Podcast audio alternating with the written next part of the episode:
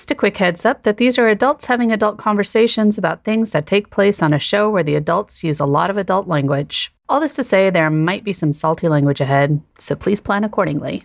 You know, Rupert, guys have underestimated me my entire life. And for years, I never understood why. It used to really bother me.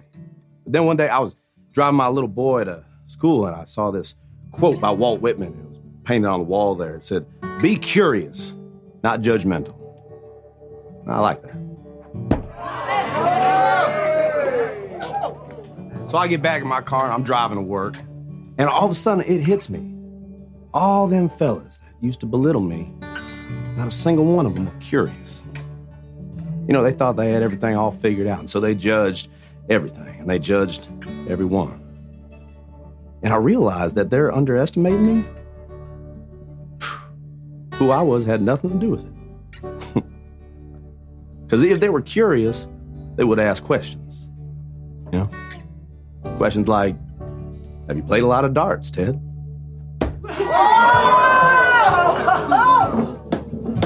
Which I would have answered, yes, sir. Every Sunday afternoon at a sports bar with my father from age 10 until I was 16 when he passed away.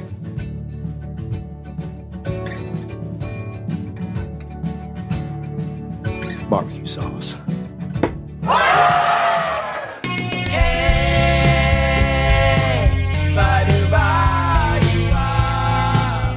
Ted Lasso do?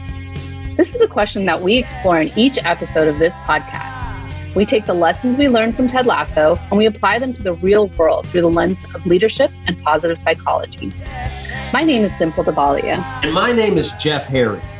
And neither of us have ever recorded a podcast. But as Ted Lasso says, taking on a challenge is a lot like riding a horse. If you're comfortable while you're doing it, you're probably doing it wrong. We hope you enjoy this episode as much as we enjoyed making it and that it helps you find new ways to believe.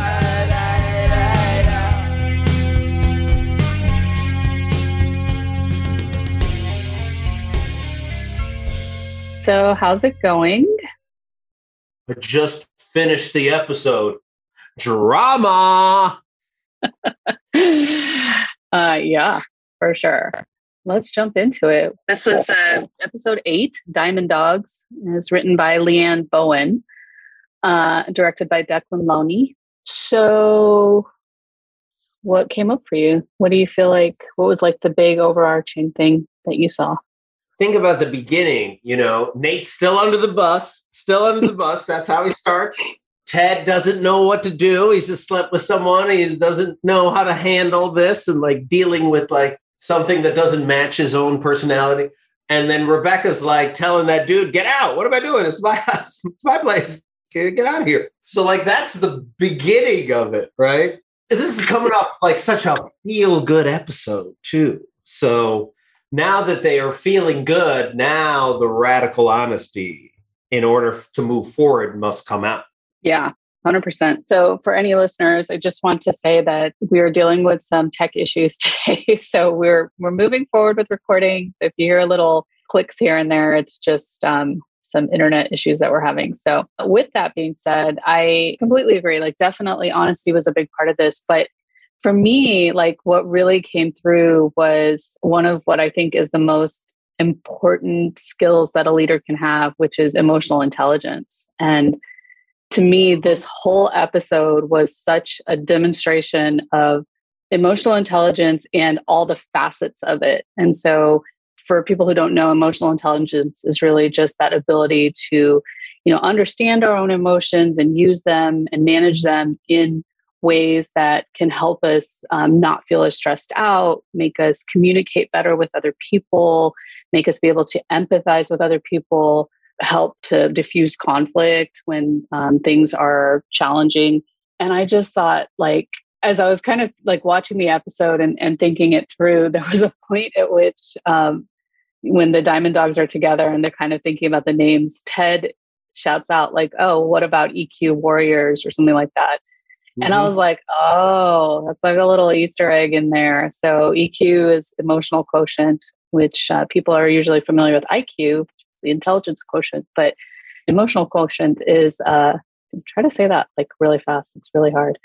Is all about how we manage our emotions, and so uh, just a really, really incredibly layered view of that through a series of relationships, right? So we had Keeley and Roy. So we're watching that kind of develop. We had uh, Ted and Rebecca. And so continuing on with where they're at based on especially what happened last week and where he's at versus where she's at. Uh, Rebecca and Rupert, Rebecca and Higgins, and then of course the Diamond Dogs, which I think is such a a beautiful representation of healthy male like friendships, you know. But anyway, so that's kind of what uh, came up for me yeah, I love when the Diamond Dogs swooped in to like solve any problem. I love how Nate even came up with the name. Nate came up with the name right after he threw up. And there's something interesting about that brainstorming of like, you know, when you're throwing out, especially, uh, you know, whenever one brainstorms, like people are always trying to be perfect but it's usually when you do something ridiculous that that's when eventually like the perfect idea comes. So when he is like letting go all of his ambitions that is when the name appears. And i thought that yeah. was a lesson in there. Yeah for sure. Yeah so definitely uh letting go of those inhibitions and being able to feel comfortable enough to sit there with a trash can in your hand throwing up in front of your boss i think that's big. That's really big. But I think that goes back to, you know, so with with this idea of emotional intelligence, there's really kind of four things that we're looking at. So we're looking at self-management. So this is how we control our own feelings and emotions and behaviors. Um, there's self-awareness. So being able to recognize how our emotions show up and how they impact how we think or behave. Um, and then there's social awareness, which is where we're able to take in the cues of what's happening around us um, and then relationship management, which is like that ability to build those really strong relationships, communicate clearly, and just like create that space where people, you know, that space of psychological safety that we talk about where people feel safe. And so I think like uh, that's, you know, in terms of the lesson with Nate, is like it's just, it's demonstrating that Ted and Beard have created such a space, that relationship management piece of it. Like they've managed to create a space where Nate, who when we first met him, could like barely like speak to Rebecca. Uh, he couldn't speak to Rebecca, is now in this space where he can show up in this way that most of us would be like, I, I can't show up in front of my boss that way. I mean, that's that's pretty extraordinary. And even just like before the Diamond Dogs actually meet, like coming off the bus like beard is a, a, great example also of someone who just is like always watching and noticing and and taking it in and he's been watching ted on this five hour bus ride. Mm-hmm. he's like you didn't say anything. And then ted finally tells him what happened and and he says i'm going to tell you but i don't want to want to talk about it again. I don't want to do you know like goes through this whole list of things. And then as soon as he's done beard's like you want to talk about it yes please right away you know? And so he has that like he has that ability to to look a little bit deeper which i thought was really cool. And the reason why i resonate with the idea of radical honesty was because then like ted has to actually be like vulnerable to the diamond dogs right? And yeah. they like and then they are really truthful to him because they're like did you have fun? Uh, is that something like you know why do you feel guilty about it? Why do you just enjoy the fact that that's what happened? And it's she's struggling for that because then again, he's just like it's challenging his identity of like who he is or who he thought he was, and this does not match up with that. And they're calling him out on it. Why? Because they're close to him now. Even Higgins, like they're all calling yeah. him out on his BS, which is great. Yeah. And to your point of attunement from the past, they're all attuned to each other now mm-hmm. too, right? Like to that point of where uh Beard was they like, you know, we the, the cutting scissors joke, you know. Yeah, cutting some slack. And so and they, all just fed slack and you're like, oh yeah, they all just fed off of each other and like and as he said, like they stuck the landing, you know, and so that attunement that you talked about comes again when you're in that space of like feeling connected to the people around you. What about like as uh, as Roy kind of gets introduced to this? What did you make of that? Which part? The part where at first he's not very like open and Keeley doesn't understand where he's coming from. So she's just like, You're not showing me attention. And then later on, he actually reveals what, you know, what is he's actually busy with. I actually really love that part. It's really quick what he says, but he goes, I went to yoga. The reason I was busy was because I went to yoga. and then afterwards, someone was going through a divorce. So then we went drinking and then we ended up hanging out and watching some drag queens. And I was like, whoa, that's a lot till 2 a.m. Just like, talk about radical honesty. But at the beginning, he is very coy and just being like, I don't want anyone to know who I am outside of this because this, again, just like Ted, right? This does not match up with my personality or what people know. It's interesting because I feel like this episode shows like an evolution of emotional intelligence. So on the one hand, you've got like Jamie, who's just like clueless, mm-hmm. right? So when he when he shows up at Keeley's house, you know, and she asks him like, "How's it going?" He immediately reverts to himself, right? Like, "Oh, I I scored this many goals and I did this and I did that," you know, and never asked her about her. Like, you know, mm-hmm. it's all about him. And then you've got Roy, who's like in that middle space. So like, he's not aware of how his way of speaking or what his way of communicating the impact that it's having on Keeley initially, right? Like, and so he starts off in that place of maybe not having as much emotional intelligence. And then we watch the arc of he goes in and, uh, when in that initial conversation that they have in the press room, when she confronts him, he's just like, and he explains like what he did and stuff. He kind of stops and he pauses and he says, I'm trying to do things differently this time. I should have told you that I apologize. And so he's able to like recognize, like, oh, okay, I have to communicate in a different way. And he can own that and take that in. And then you get like, you know, where keeley tells him, okay, great. So, in the spirit of honesty, like, you know, I slept with Jamie last night.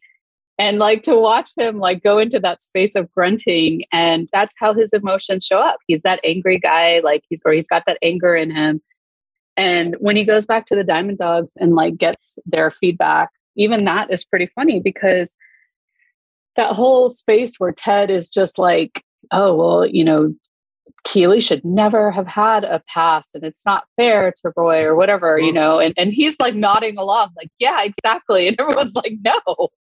And then when he was, and then, you know, he says, "Well, I can't," con-, and, and, Roy says, "I can't control my emotions," and and Ted yeah. says, "Oh, well, then by all means, let them control you."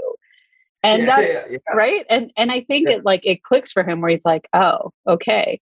And I just love that line when he finally goes back to and well, and then the whole thing where they like bring it home and tell him to to get over it, like grow up and get over it. But when he goes back to Keeley and he says, "I'm over it. I'm not a I'm not a baby child." Mm-hmm.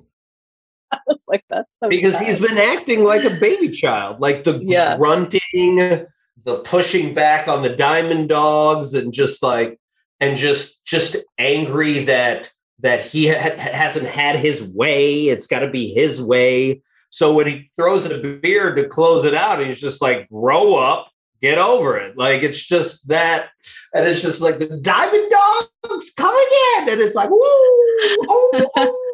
When they all talk about attunement when they're all like, oh, you're like, oh, this is amazing. Yeah. Like everything yeah. is working. Yeah, they're in tune. And also there's um, the fact that Roy even came to them. Roy could have just walked out yes. once the Diamond yes. Dogs swooped in.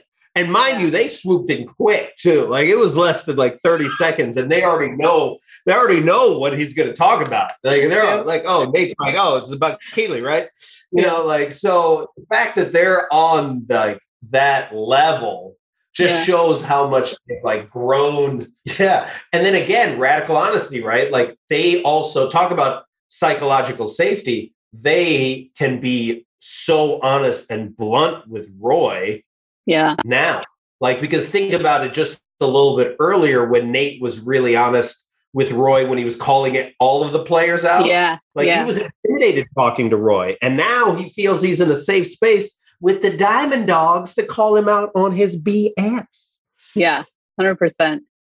Well, and it was interesting, even taking it back a step further, the fact that Roy would come to Ted at all, right? Like the Diamond Dogs for sure. The fact that he stayed, he Mhm. didn't just walk out. Mhm.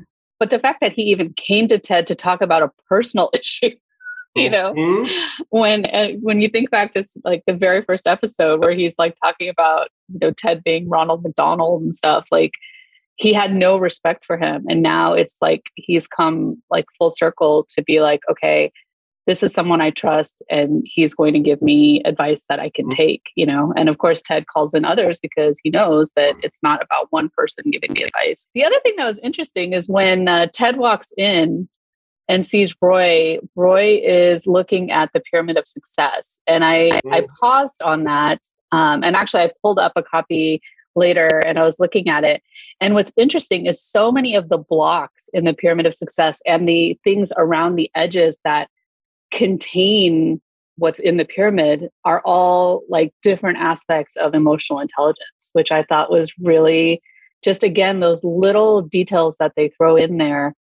Um, and so you've got Roy looking at that and studying it when Ted walks in. You know, I just thought that that was really kind of cool. and and looking skeptical at it as well. Like I both am interested and I'm like, I don't know if I like this. But the Yeah. fact that he's even in the room is really big because you know when I talk about play a lot, I talk about like the idea that like what makes play great is choice.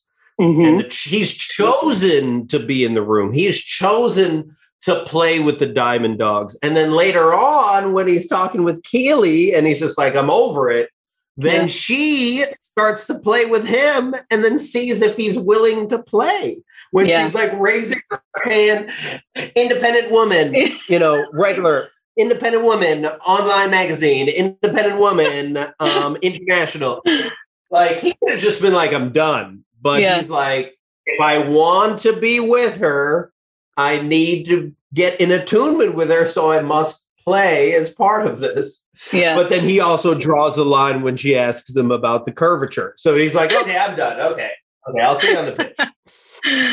uh yeah let's. so i i want to talk about their relationship there's so many articles and stuff out there about the relationship and it's just i love how they start out you know like from the very beginning like this is the foundation that they're building and they're being so honest in communicating with each other like it didn't start off great right like they had this amazing kiss and then there was no communication and you know so we've got like keely like being vulnerable and going into the the training room the next day and you can tell she's nervous right? Like we've all been there where you kind of like someone but you're not sure because like they haven't you know like there's all these games people play and and so she's like trying to figure it out and she you know she asks him to have coffee and he's like he's like no i'm busy. And i can understand that feeling of like if you think about like she was in a relationship with Jamie where he was lying to her and like he was bringing extra dates to events and you know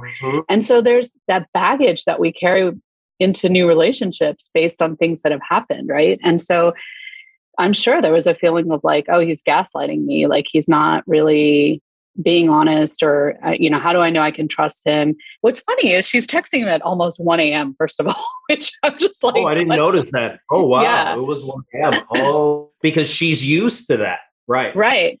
And so she's texting me at 1 a.m. and she's or it's it's 1255 and it on and then it shows that he read it at like 1256.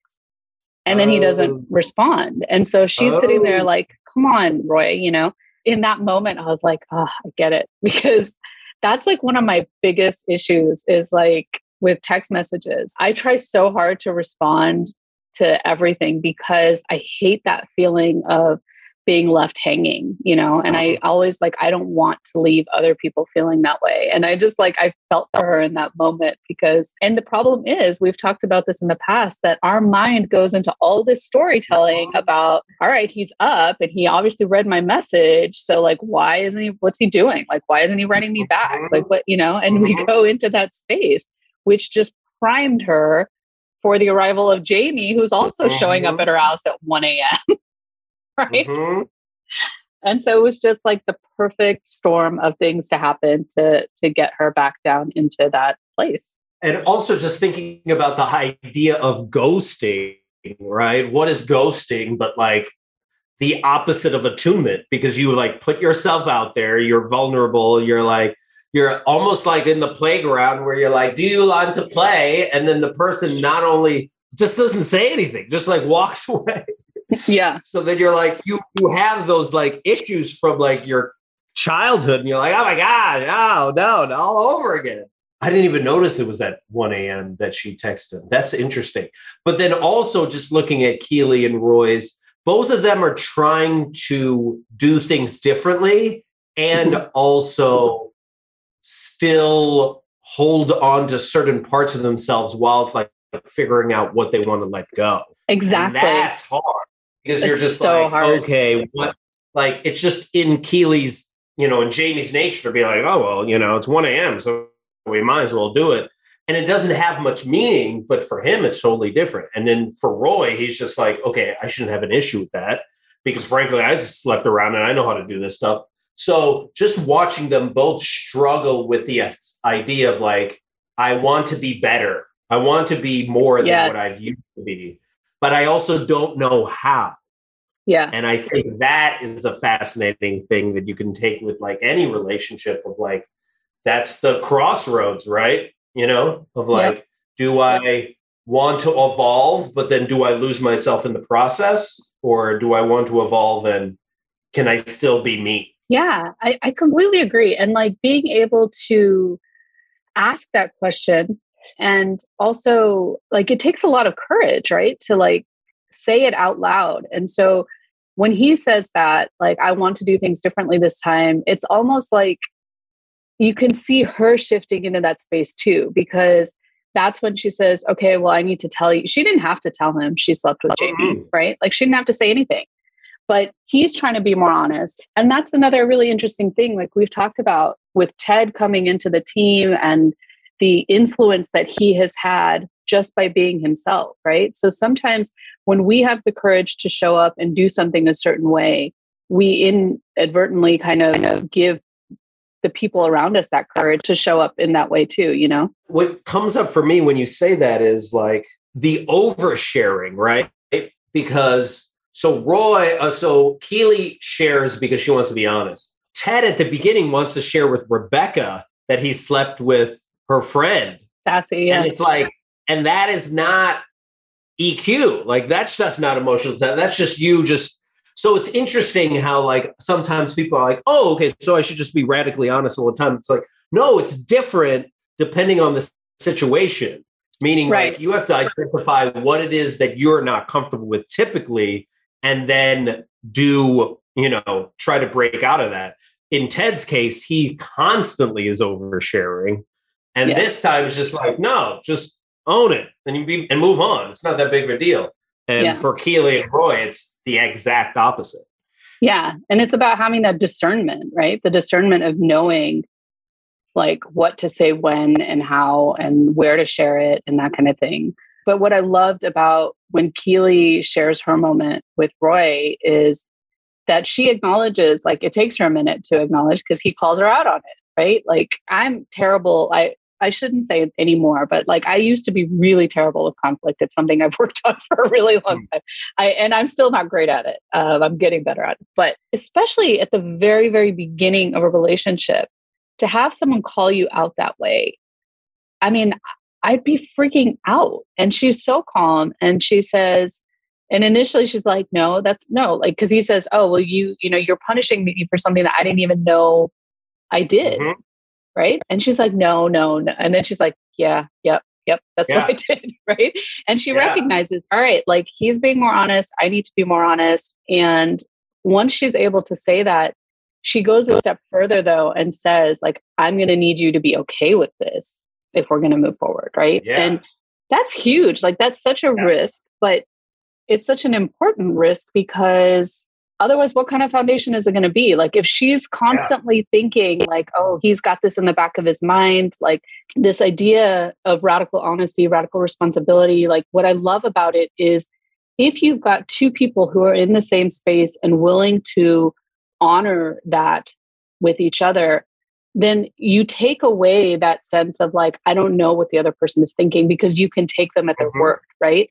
So when he says, like, I want to do things differently, I want to be more honest, she's able to take him at his word and believe that what he's saying to her is the truth, you know. And then when he does come back and says, I'm over it, and she asks him, Well, you know, why should I trust this sudden change of heart? And I love his response about, I like you more than I hate him. And I think that mm-hmm. that's like, that's such a nice response because it's honest. And just ba- um, barely. He's like, and just, just barely, just barely. exactly. It creates that space though, right? So we're now like, when they move forward, she's not going to have to worry that if they get into an argument in his head, he's like, oh, well, you know, she's slept with Jamie. And, and he's not going to bring that back yeah. and like use it against her, you know? And I think of like, well, I even think of my relationships. The relationships I had that have been the best started off by us calling us uh, each other out on our, our BS.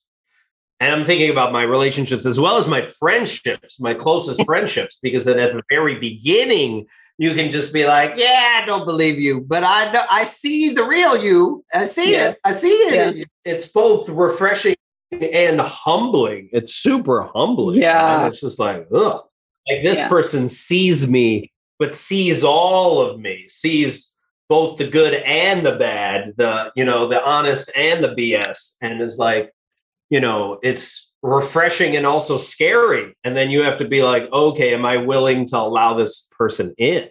So yeah. I think that's what was so fascinating about just watching their evolution. The fact that he shares the yoga thing. The yoga yeah. thing is a big thing, dude. It's a big thing. you know, because it's like, man, like first off, it's good for my core. Like, like he's being fully honest, right? Yeah. You know.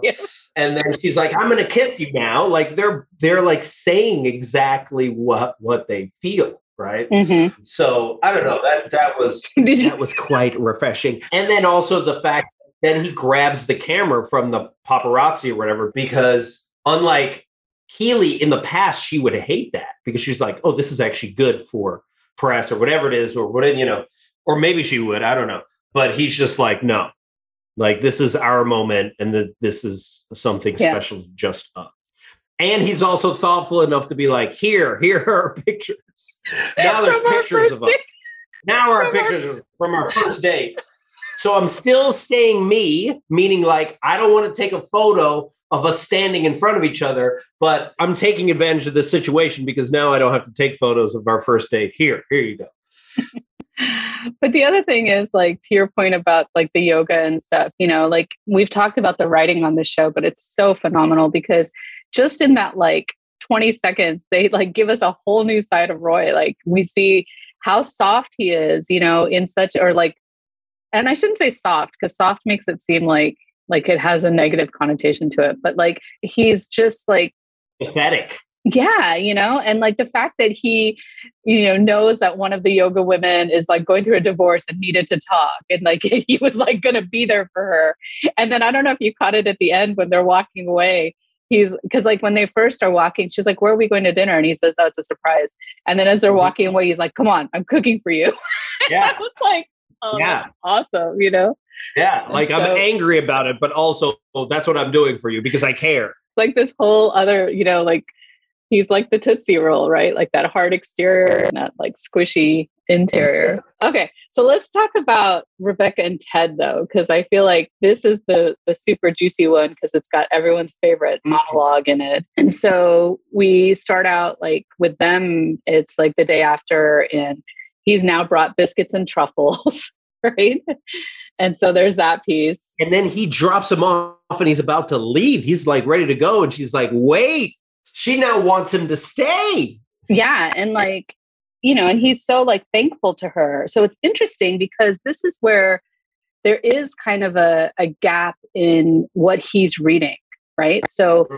he's usually pretty on point with the people around him and reading the situation. But in this case, he is reading the situation as, hey, Rebecca and I had a moment when I had my panic attack. She was there for me. She's got my back. And then he tells her, I've got yours. He's not reading the situation correctly because she doesn't really have his back in like she doesn't have the team's back let's say. Like she had that moment there because she was finally showing up as herself and herself i think mm-hmm. really is genuinely empathetic and caring but she's just blinded by rage against rupert because she's so hurt. But they're comfortable now. Like he's she's comfortable with him enough so to ask him to you know and she's got that emotional intelligence too. Like she's like all right like he's the person to bring with me to talk to these milk sisters because he's going to be able to win them over with his charm and you know all the stuff that like she really struggles with in that situation. Yes. Well she's also asking him for help which is like rare for her and and also asking to spend more time with him which like is not normal. Yeah. Yeah but, but i think it's asking like, asking to spend time with him though out of like a selfish need not because she's yes. like genuinely excited you know? Yes. But she sees that he can actually help and she's willing to actually help you know have and have him help. Yeah um, 100%. that's why when man when it gets to the scene i love this scene it's my favorite scene of the entire season you know when they're in the bar and i had forgotten because i had only watched it once so, so like i forgot that like that he had purchased that what rupert had purchased you know the 2.9% from the sisters and mm-hmm. then given it to rebecca and it was like oh man like oh like this is this is like evil like on a, another level of and to do it as a way of announcing that he was getting engaged to her oh, like that, he yeah. so gross is like it, it makes sense as to why rebecca gets so much joy out of Rupert because oh. he's doing that exact thing to her oh, 10 yeah. times worse than she is. So yeah. she's like, this is the least I can do. I just want him to be in pain and suffering because he continues to emotionally abuse, even though he's now not there. And then to have then the audacity to be like, yeah, now that I've bought these this 2.9%, I'm going to be sitting right next to you every day and then criticizing you every day. It was like, oh my goodness, like this dude is freaking evil. So that's why it's fascinating when Ted is just like, you know, he starts to play with the darts, right? Talk about like being honest, right? And just mm-hmm. or not showing your cards and showing your cards, throwing it with his right hand, and he's just like, "Oh, what's this game? I don't know this game." And then Rupert butts out his things when they make the bet, and first Rupert's like, hey, 10 grand, let's do it, or 10,000 pounds, right? Mm-hmm. And then Ted is just like, oh, this is the opportunity for me to like set some boundaries. Talking about setting boundaries is like the boundary is like you can't be in the box with her. And he's like, I'm willing to like bet on this in order to do this. And then when it switches to the left hand, then it's like, oh, then this is on. Like, let's go. So yeah, I was so excited just for this part. Like, yeah, this is my favorite part by far. Yeah, yeah. I love this scene too. It's um it's one that I've actually like shown in workshops and stuff too. Like I think it's such a beautiful example of and again, this this scene I think is where all four of those parts of emotional intelligence come into one space. And so on the self-management piece, you've got Ted who's able to control his own emotions in that situation, right? And he's adapting to what's happening around him to the point of where even when like Baz and those guys are, you know, like Ted Sa- Ted Lasso sucks. Like he can he can yeah. stay calm. He sees the way Rupert's talking, he can stay calm. And then the self-awareness piece, he knows his strengths. He knows he's a good dart player and he has confidence in that, right? So that's the self-awareness. And then the social awareness is just the empathy that he has for Rebecca. He's seeing the way that she's being treated. He's understanding like how she's feeling, what needs she has in this moment. And he's picking up those emotional cues, but he's also picking up the cues that Rupert is sending out, including mm-hmm. his arrogance, right? Like he knows he's setting him up. Like he knows that a guy like Rupert, you know, believes that he is like the king of everything. Mm-hmm. And so setting him up in that space like he's got that social awareness to know that and then just that relationship management again so in this case it was really about like how he's been slowly building his relationship with the community right so you once again see rupert who's just such a jerk and everyone in the pub loves him right? He's buying Mhm. drinks for everyone. He's like, all right, if if new Rebecca, well, he doesn't call her new Rebecca, but if Rebecca, you know, hits the dartboard, we're gonna cheer like it's, you know, we just won the FA Cup. Like, you know, it's all this stuff. But Ted sees like, okay, that's not the case. And he's already started creating like such a relationship with the people in the community so that even when Baz says that that Ted Lasso sucks, he's able to switch it into a positive and say, you know what? Uh, yeah, you know, you're right. Like you, you, Jeremy and Paul have been refreshingly candid about your feelings, right? Yeah, And he just kind of You're laughs like, it off. "He- He remembers our names. And Yeah, just like, don't- exactly. don't, be happy that he remembers our names. But they also but- are happy that he remembers their names. Right. Hundred percent. And by the end, he's actually toasting with them, which is like so funny because through the whole game, they're oh, like cheering against him, right? They're cheering for Rupert. It's interesting that you say like that he's he's kind of lying about like not knowing about darts and stuff because there's a lot like a lot of discussion about this on like the Ted Lasso groups where people are like, you know, he talks about being curious um, and asking the question, "Hey, you know, Ted, have you like do you have you played a lot of darts or something like that?" And people are like, "Well, Rupert does ask at the beginning, do you like darts?" Yeah. And so I was reading like someone made the distinction, which I think is a good one, that there's a difference between those two questions, right? Like Right. especially when we learn that he played darts up until 16 when his dad died. And Yeah. so it's possible that he knows a lot about darts, but he doesn't like them because maybe he associates that with the death of his father or something that, you know, like um, may actually be painful. And so there's there's like a little bit of distinction, like where he Well, he's hustling. He's, He's, hustling. Exactly. He's hustling, which is not lying. It's just hustling. It's just like, Exactly. and it's the first time with Rupert where he's not nice to Rupert. He's just like, Yeah. I'm done. Like, yeah. he up until that point he had been respectful to Rupert. But when Rupert made some comment and he's like, "Whoa, whoa, you know, I'm holding the bet- darts. Better manners when I'm holding the dart, please. Better yeah. manners when I'm holding the darts." That's at that point where he's just like, "I'm done." Yeah. You know, and then he already knows when he turns to who is the person that runs Mae, the, Mae, the owner Mae, of the bar, Mae. Mae. Yeah. And he's just like, what do I need? And she's like, triple sevens, double twenties, you know, like saying her thing. And it's just like in darts, which is a very European game, not as much like here, like Yeah. that's really difficult. like, Yeah. so, and he's just like, "Oh, okay, like he's built it up on purpose this way and Yeah. was always in control, even though Rebecca was like, what are you doing? Yeah. what are- no, you're going to give him even more power. We can't Yeah. have him win again. And he's literally saying to her, he's just like, if you really want to like beat him, then we have to actually play him instead of being scared of him. And like, I'm done. Like, I'm ready to. So, and then that whole part of like when he goes in, into the curiosity, it reminds me of like my my colleague Lauren Yee who talks about curiosity all the time, and she talks about like adulting like a kid, you know, and it's this idea that like kids are curious, dude. Kids are constantly asking yeah. questions, and it's almost sad. Rupert's almost sad because he's he's lacking such curiosity that his mm-hmm. life is always going to be the same. It's just Yeah. always going to be the same, like where and and it's to the point that he can't even be away from the game that he needs to fight to get back in to be part of Richmond because it's his identity of like his praise. And outside of that, he has nothing. Like if he's Yeah. not beating Rebecca in some way or winning in some way, then it's empty. And basically, that's why I find it so also powerful about Ted because he's not only saying like, "Oh, you lack curiosity, and now I'm going to kick your butt," but oh, you know, your just life is kind of sad. Yeah. Yeah. Well, And, and, when I, like, barbecue sauce, and I'm like, like, let's go. yeah.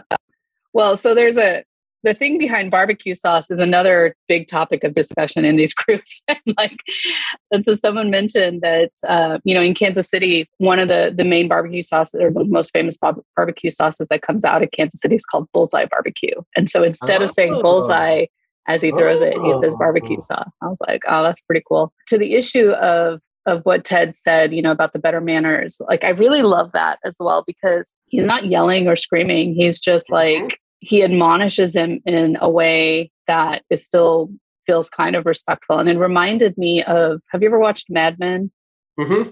The first or second episode of Mad Men, Don Draper gets into the elevator and there's these two young guys in there and there's a woman and they're just like making comments about her and mm. you can tell she's really uncomfortable and don looks at both of them and he says uh, take your hats off and he's like take your hats off. There's a lady present you know and without even saying like anything else like he's admonishing them to like be respectful and not behave that way just by you know the symbolism of take your hat off because that's being respectful you know and it, it reminded me of that which i thought was really cool. And then the other thing i was going to say is when i work with leaders i talk a lot about curiosity too. Like i think it is genuinely the most underrated tool we have in our leadership toolbox because yep. for you know for the exact reason that you talked about but like when we are not curious we're judgmental like we are so filled with judgment and that's that's exactly what rupert is right like he is just he's so filled with judgment about everyone and everything around him. And again, he has no humility and he thinks that he is just everything. And it's just such a beautiful scene. And what's interesting is that this script, as it was written, was actually very different. Like that monologue was very different. And Jason Sudeikis, right up until like this minute that they shot, was like reworking it and so it a lot of it just came out in those last few minutes before they actually shot it where he was just thinking it through thinking it through thinking it through and i i'm just floored because it is one of the most like impactful uh monologues that i think most people have ever heard and it's just it's so and it packs in so much stuff like we learn a lot more about ted but also yeah. we just get this thing about like oh right when people have an issue, it's not about me. There's yeah. something else going on for them. And you mentioned earlier about like that inner child that's like, you know, been hurt or whatever. like there's something that's happened to this guy that, you know, is a shame. And so Ted is curious about that, but Rupert is not curious back. And uh, it's, yeah, just uh, such a phenomenal well, it's the whole thing. idea of like hurt people hurt people, right? You know, and yeah. I think of from like curiosity from the play standpoint because curiosity is rooted in play. Like Ted, from the very beginning, since he landed in England, has been playing, right? Yeah. And the whole like idea of play too is that it's purposeless, that there is no result. That's why like Ted can be like, I don't really care about the score. I care more about like the connections that I make. So the thing that's so sad about Rupert is the only way in which he can interact. I wouldn't even refer to it as play. I don't think Rupert knows how to play mm-hmm. because he has to always win. That he has to. There has to always be a result. And Rebecca is fighting between that, fighting mm-hmm. between wanting a result all the time and wanting to win the Rupert side of her, and the other part of her that's just like, I just want to be me. I just want. I want to sing. You know, I want to be empathetic. I want to care. And mm-hmm. she's constantly fighting that and that's like the you know the moment where she finally beats Rupert. She's like, "Oh, that just was so much fun," you know. Yeah. Um, and I think it's both. It wasn't just fun because she won, right? But also mm-hmm. just the process of it. But like, yeah. she finally felt empowered. And then it's funny because then Ted, who's like, no big deal, like I was going to win the whole time. Like people didn't know, but I was going to win. And then he's just like, well, you know what you need to do, which yeah. isn't in her personality, or at least not in her professional personality. You got to yeah. buy drinks for everybody. And she's like, oh, do I have to? But like, look, do you want, do you want, you know, do you want to let go of that old facade right? Because yeah. you just screamed at them earlier. You screamed at those three dudes earlier. Yeah, she did. I, we must win. And now she's like, okay, fine, I'll buy drinks. You know, yeah. And that just like the evolution of so many people in that moment. Yeah. You know, yeah. and then Rupert being like, well, I'm still a winner because I have you, Rebecca. It was just like, like he always wonder, can like, slither out. He can always yeah. slither out. He can always, you know, but he can always wonder, spin like, it. Yeah. You have to wonder, like, what's going through new Rebecca's head? Like, what are you doing with this guy? Like, he's not even hiding what kind of a jerk he is to his ex-wife. Like, what how do you think he's gonna treat you? He's just said that, oh, once we're married, everything that's hers will be mine and everything that's mine will stay mine. Like, and she's just smiling along. I'm like, what's going through her head? I don't know how to answer that in a Yeah. way that is like, you know, like respectful because it's just like they're not adding layers to her story, right? So she Yeah. comes off a certain way. I mean, you know, in many ways, maybe she comes off the way Keeley used to come off to people when she was Oh, younger. That's She's just true. younger. She's just young. I mean, Yeah. remember, she she just said, I thought I'd be paying off my student loans.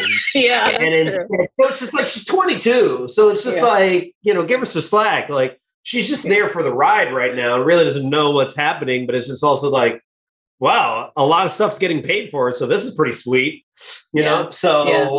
Yeah, like- that's true. That's true. she can always leave the dude. So like, That's whatever. Yeah. Um, so I want to talk for a second about Rebecca and Higgins because this is where we see a turning point in their Oh. their relationship too, right? And Oh. and I think because of all the the things you diamond just, dogs.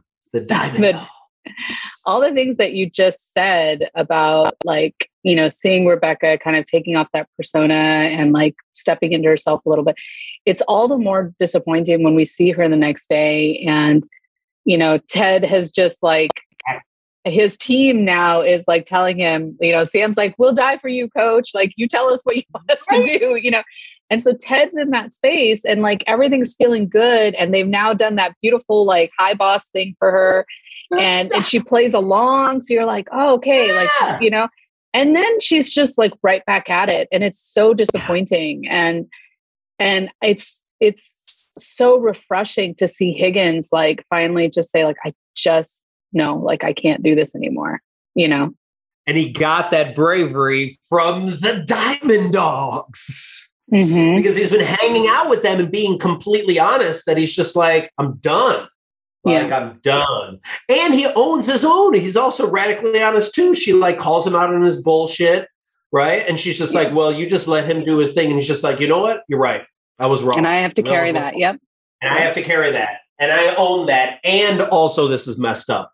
And the fact is, is you're never gonna completely get joy from always seeing Rupert get hurt because you're hurting so many other people in the process. And then he's willing to like just then walk out. And then she thinks they're playing the regular old game. Mhm. Well, I don't know if he's ever even played that game before, but she's done this with other people, right? Where, you know, and then they come back and I don't think she realizes like what just happened. Yeah. Yeah. And he even talks about like, I should have been braver, you know, like when she calls him out, he says, I should have been braver. And so it is nice to see him stepping into that courage now uh, to, to really own it and to realize like, you know, and I think to your point about like, you know, hanging out with the Diamond Dogs or just like the time that he has been spending with Ted and seeing how Ted operates, it has made him realize like Ted's not a bad person and he's genuinely trying to uh, uplift this team, a team that Higgins genuinely cares about, the community Yeah. genuinely cares about.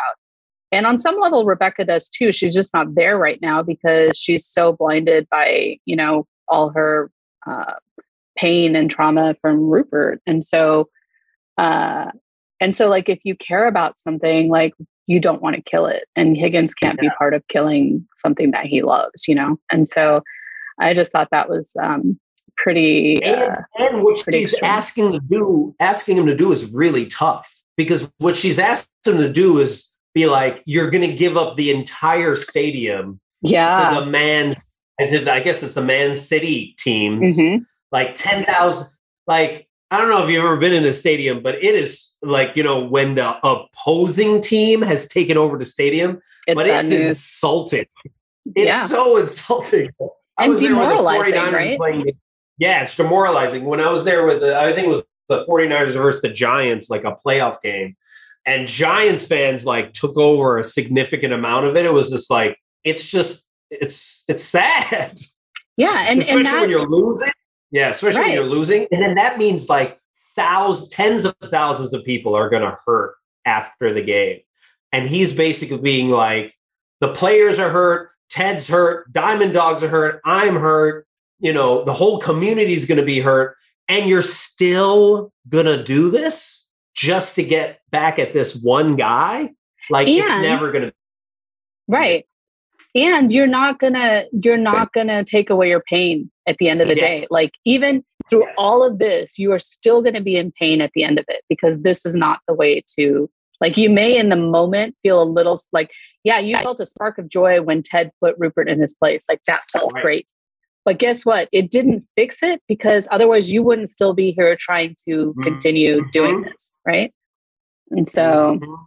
yeah. Oh, so good, so good. Um, And then Yeah, any- such a powerful scene because then at the very end, right?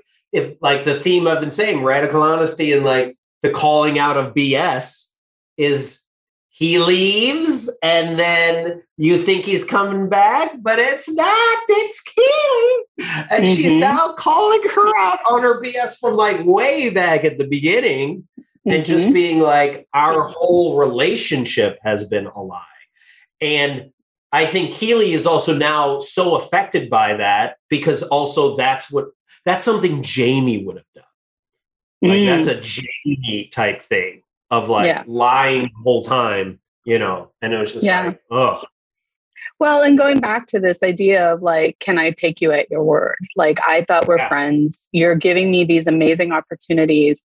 And now I find out that you actually set me up to, you know, to hurt me at some point. Right. And so, yeah. Um, so so then it challenges her at that point as like the this you know the episode ends where again she has to be like okay what am i going to do? Like do i Yeah. want to continue to be old me or new me? You know because new me like means that i have to own up to my own radical honesty about what i've been doing with the team this entire time. And then you're like oh is she going to do anything? Is she going to say something? She's not going to say something? And then you're like oh i don't know Oh, such a good episode. So, one thing, the one thought that came to mind is I was driving the other day and I had this moment where I was listening to a story on uh, BBC and it was about this uh, this snowboarding company. I think they're called Burton and they're like an American snowboarding company and they're in um, Xinjiang, China. And that's Mhm. like this the place where all the Uyghurs used to live. And the Uyghurs are like this persecuted ethnicity, right? And Mhm. it was a phenomenal interview because the guy they interviewed, he was like, I don't know if he was the CFO, CEO, something. Um, and the the journalist was like, Well, I mean, are you aware of like the human rights abuses happening here? Blah, blah, blah.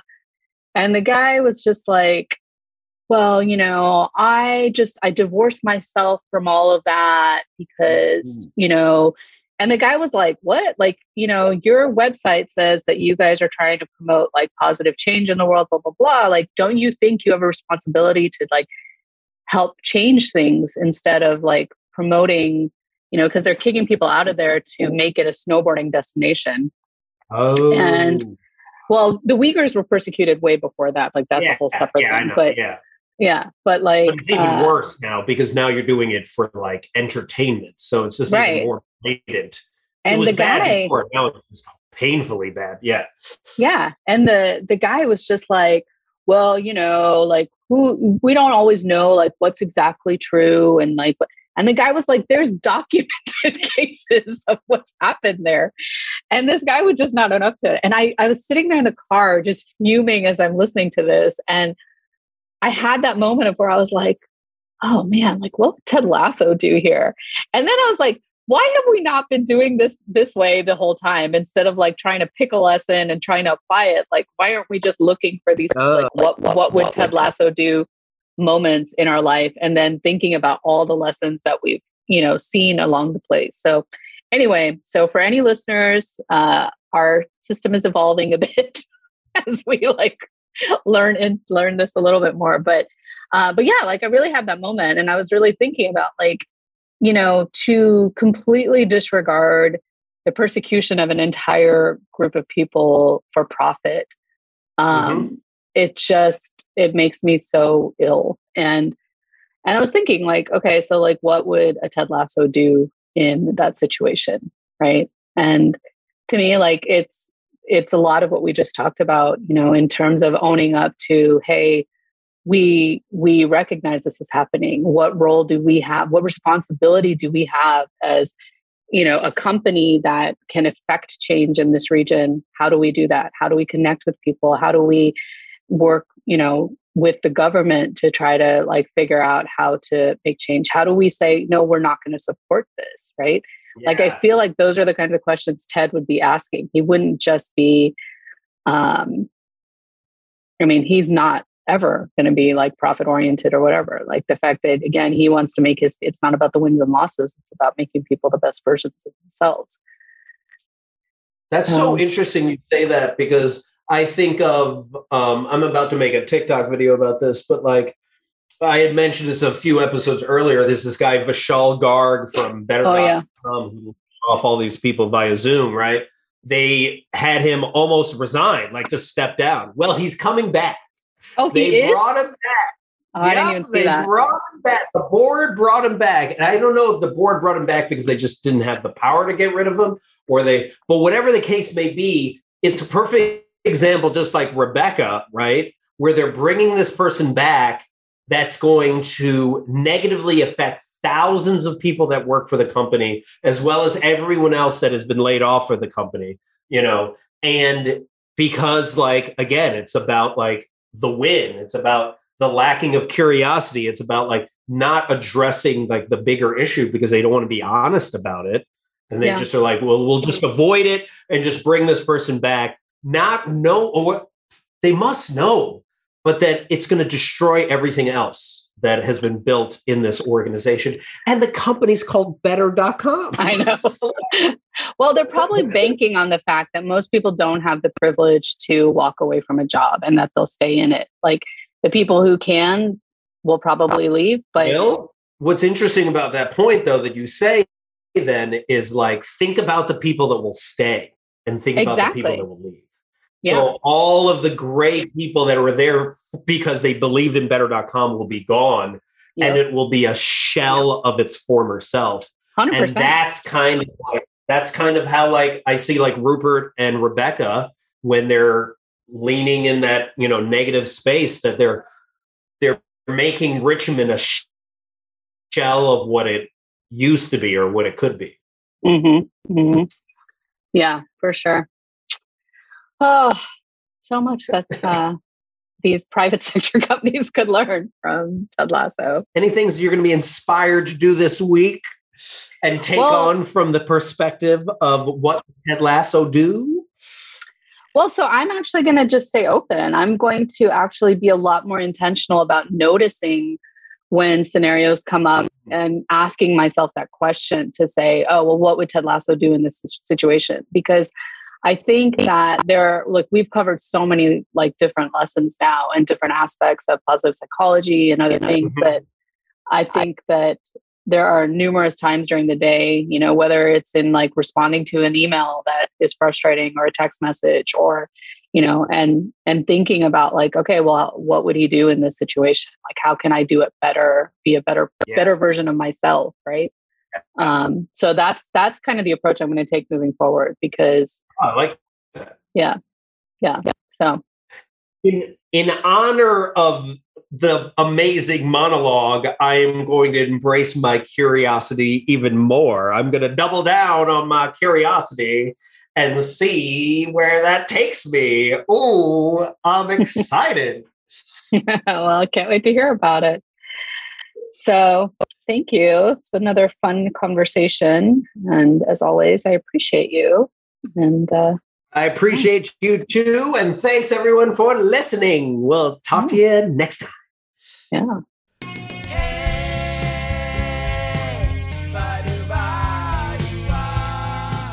Thanks so much for listening to What Would Ted Lasso Do? If you got any nuggets of Ted Lasso wisdom from this episode, try them out in your life and let us know what happens at WWTLD Podcast on Twitter, Instagram, or at our website, www.tldpodcast.com, where you'll also find a full transcript of the show. We love hearing what other TED Heads took away from the episode or details or perspectives that we might have missed. And if you do like the show, please subscribe and head on over to Apple Podcasts and leave us a five star rating.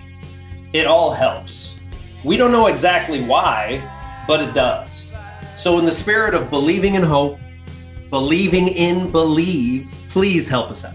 And thank you to Podify and Sam Davidson for producing our show, to Kajal Dabalia for our visuals and graphics, and to Kenzie Slaughter for our theme song. And most of all, thank you to all of you for listening. Ted Lasso could simply just be another show to binge watch. Or if we challenge ourselves to consistently ask the question, what would Ted Lasso do? It could change the trajectory of your life. It has for us.